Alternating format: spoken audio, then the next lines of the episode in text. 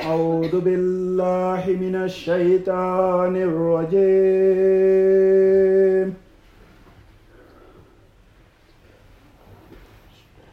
بسم الله الرحمن الرحيم.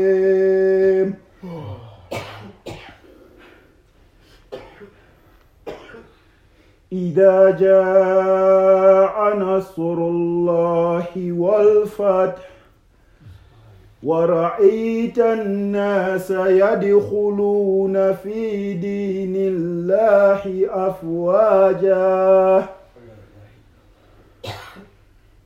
فسبح بحمد ربك واستغفر. إنه كان توابا. بسم الله الرحمن الرحيم. قل هو الله أحد. الله الصمد. لم يلد ولم يولد ولم يكن له كفوا أحد. صدق الله العظيم.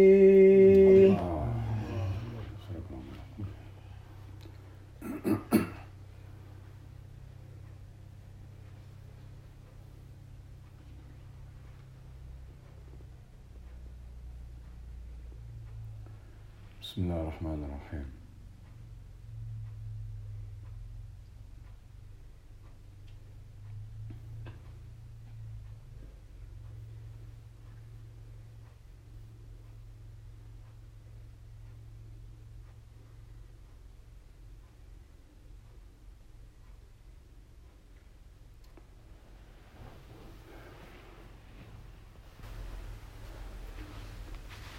As human beings, we have two modalities of attention.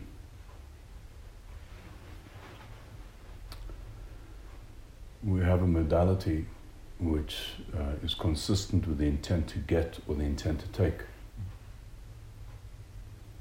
which uh, we can call predatory. And a person of predatory attention is, is trying to step into the world and achieve from life what they want to get from life. the second modality is what we call receptive attention. Receptive attention, the door of receptive attention is, is, is, the, is the changing of intent from what you want to get from the world to what you can give. Because that creates the possibility where the world no longer has a hold on you, and you can start exploring the depth which sits behind your eyes, behind your, your witnessing of the world. So, a person of, reflect, of, reflect, of reflective attention, of receptive attention, rather, is, is we would refer that to that person as inwardly gathered. Mm. And a person of predatory attention is outwardly gathered. We also know that the Rasul described his own attention as being fundamentally receptive in how we describe the receptive attention because when he, he said of himself that he loved um, he loved woman, he loved perfume, and he loved the coolness of his eye in prayer. Um, and I'm sure when he said he loved women, he didn't just mean, you know, having a conversation. I mean, he meant that in the fullest sense of the word. We know one of the distinctions between receptive and predatory attention, and predatory attention is fundamentally concerned with focus. It is when somebody is looking at you that their attention is predatory, whereas receptive attention is fundamentally concerned with all your other senses your hearing, your touch, your taste, and your smell. And clearly, fundamentally, if you loved woman, this is a thing of, uh, um, it's fundamentally um, what you would call kinesthetic. It's a touch experience, And if he loved sense, this is also a receptive experience. And even when he referred to his eye, he described his eye as an interesting eye, as a cool eye. He loves the coolness of his eye in Salah. Clearly, the, a cool eye is the inverse, is the opposite of a hot eye. A hot eye would be one that radiates, one that is, is looking out at the world with hunger and a desire to get stuff, whereas a cool eye is receptive.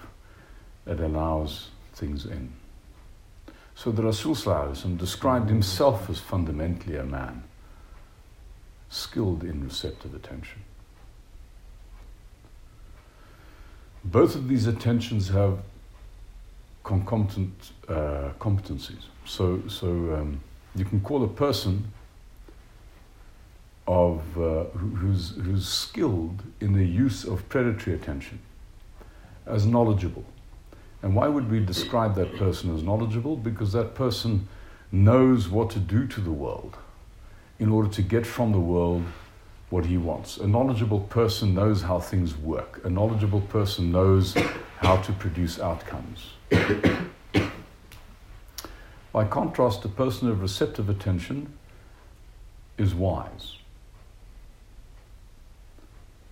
Because it takes wisdom to understand that Allah is with the patient. It takes wisdom to understand that when you forego outcomes, He brings them to you. It takes wisdom to understand that you don't have to come to your own defense and you don't have to uh, work on the world to get the world to deliver what you want because it, He'll give it to you. He'll give it to you with no more effort than the doing of a dua. Because when you make a dua, you are foregoing the outcome to Allah subhanahu wa ta'ala. So He will bring the thing to you.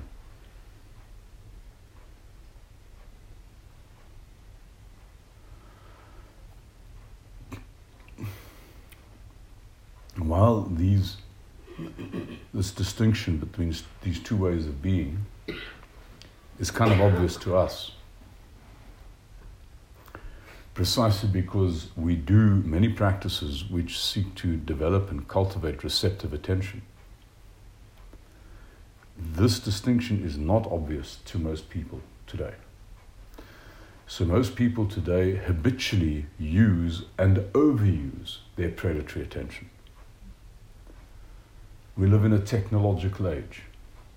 Just the word, the idiom gives the, the, the, the age away because you apply technique to produce outcomes. You do things to get out to get results. So we have live in a technological age. You live, live in an age that's concerned with the use of toolage to produce outcomes. So our whole culture, our whole civilization, is a knowledge-based civilization.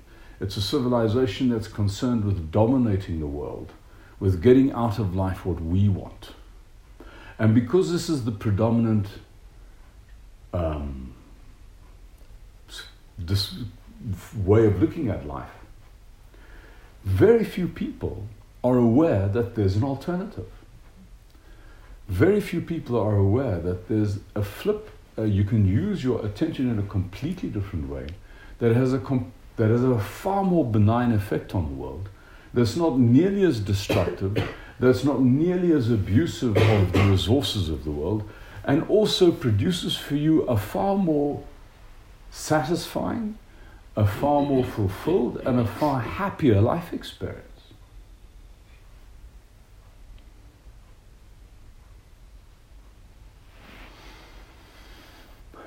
So, how do we how do we minimize the pitfall of ourselves getting hooked in the predominant register of our culture, of the culture that we're in. How do we incrementally cultivate a, ref, a much more ref, ref, reflective and receptive use of our attention? Despite the fact that we're in the sea of predation that's happening around us the whole time. There's a little trick there's one of many, but there's a little trick which is very helpful to learn if you're on this path. And that trick is to forego opinions. we, it is amazing how, how we seem to think that we are duty bound to have an opinion about everything. We need, we need to have an opinion about child rearing. We need to have an opinion about Vladimir Putin. We need to have an opinion about um, uh, Ramaphosa. We need to have an opinion about the neighbor next door. Who says you're supposed to need to have all of these opinions? Because what you have to understand is that all opinions you hold, both affirming opinions, good opinions, and negating opinions, bad opinions, both of these basically get you hooked into a discourse of judgment. Even if I have a good opinion of somebody, because if you challenge my good opinion of that person, I'll obviously come to that person's defense. So, again, we're busy making distinctions. We kind of. You know.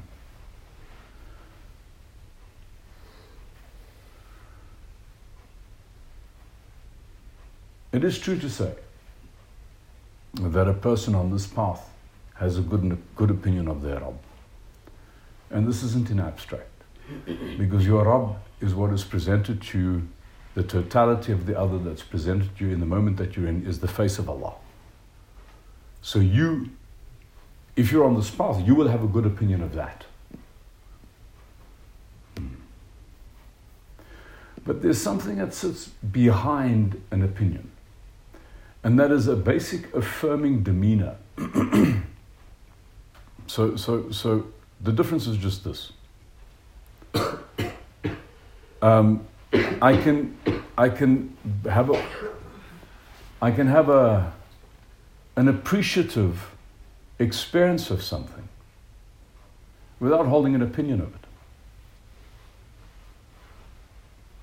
Having an opinion of it is, in a sense, engaging in a justification of my my appreciation. You don't have to justify. I, I mean, an example is this. I mean, I, I, I really enjoy um, some of this kombucha that I've been producing just the last couple of weeks. I mean, I enjoy it. I really do. I don't have an opinion about it. You know, I mean, I, you know, if, if somebody else sort of, if I gave them a glass and they spat and vomited and swore they'd never drink the stuff again, I, I, wouldn't, I wouldn't rush to the defense of the kombucha. That would be silly. So you can, you can have an, an appreciative experience of the world without having to have it hold an opinion, without having to justify, without having to come to defense. And even worse, so, so, so there's, there's, there's, is, is to consistently cultivate bad opinion. this seems to be the, the, the, um, the stock and trade of our conversation in our time. Have you noticed how often people gossip? Have you noticed how often people will say the most outrageous people things about people who aren't in the room to defend themselves?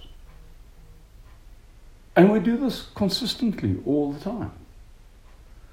So not only have we now divorced ourselves from the responsibility of having a positive, a grateful demeanor to the world that Allah has given us, not only have we taken a step beyond that, is which by holding a, a good opinion, we are now going even beyond that by articulating a bad opinion.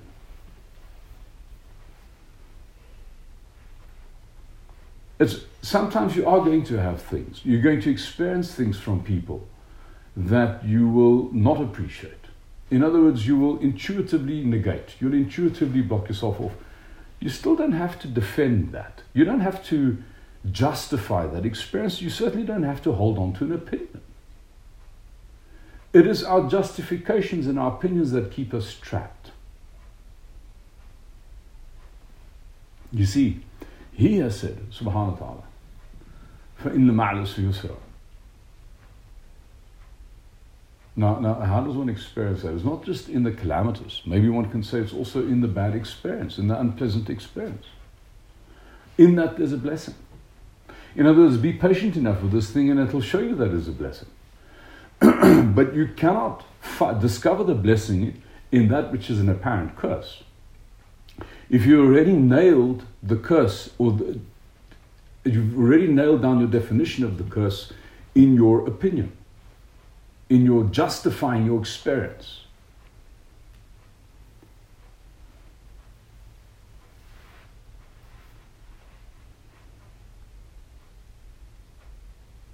He has put us on a path where, when all the stories are done, and all the dramas have been lived out, and all the opinions have had their clashes, we will say, without duplicity, without lying, we will say from the bottom of our hearts, Alhamdulillah. It is all astonishing. It is all worthy of gratitude and it's all worthy of praise. All of it. There's not an atom's worth which is out of place because all of it is His scheme.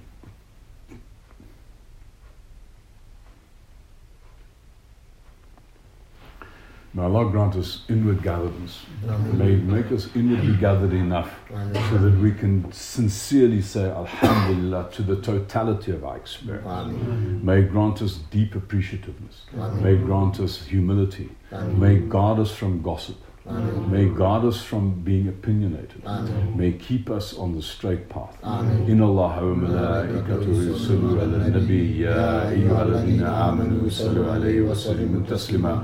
اللهم صل على سيدنا محمد عبدك ورسولك نبينا وعلى آله وصحبه وسلم تسليما سبحان ربك رب العزة عما يصفون والسلام على المرسلين والحمد لله رب العالمين kommt.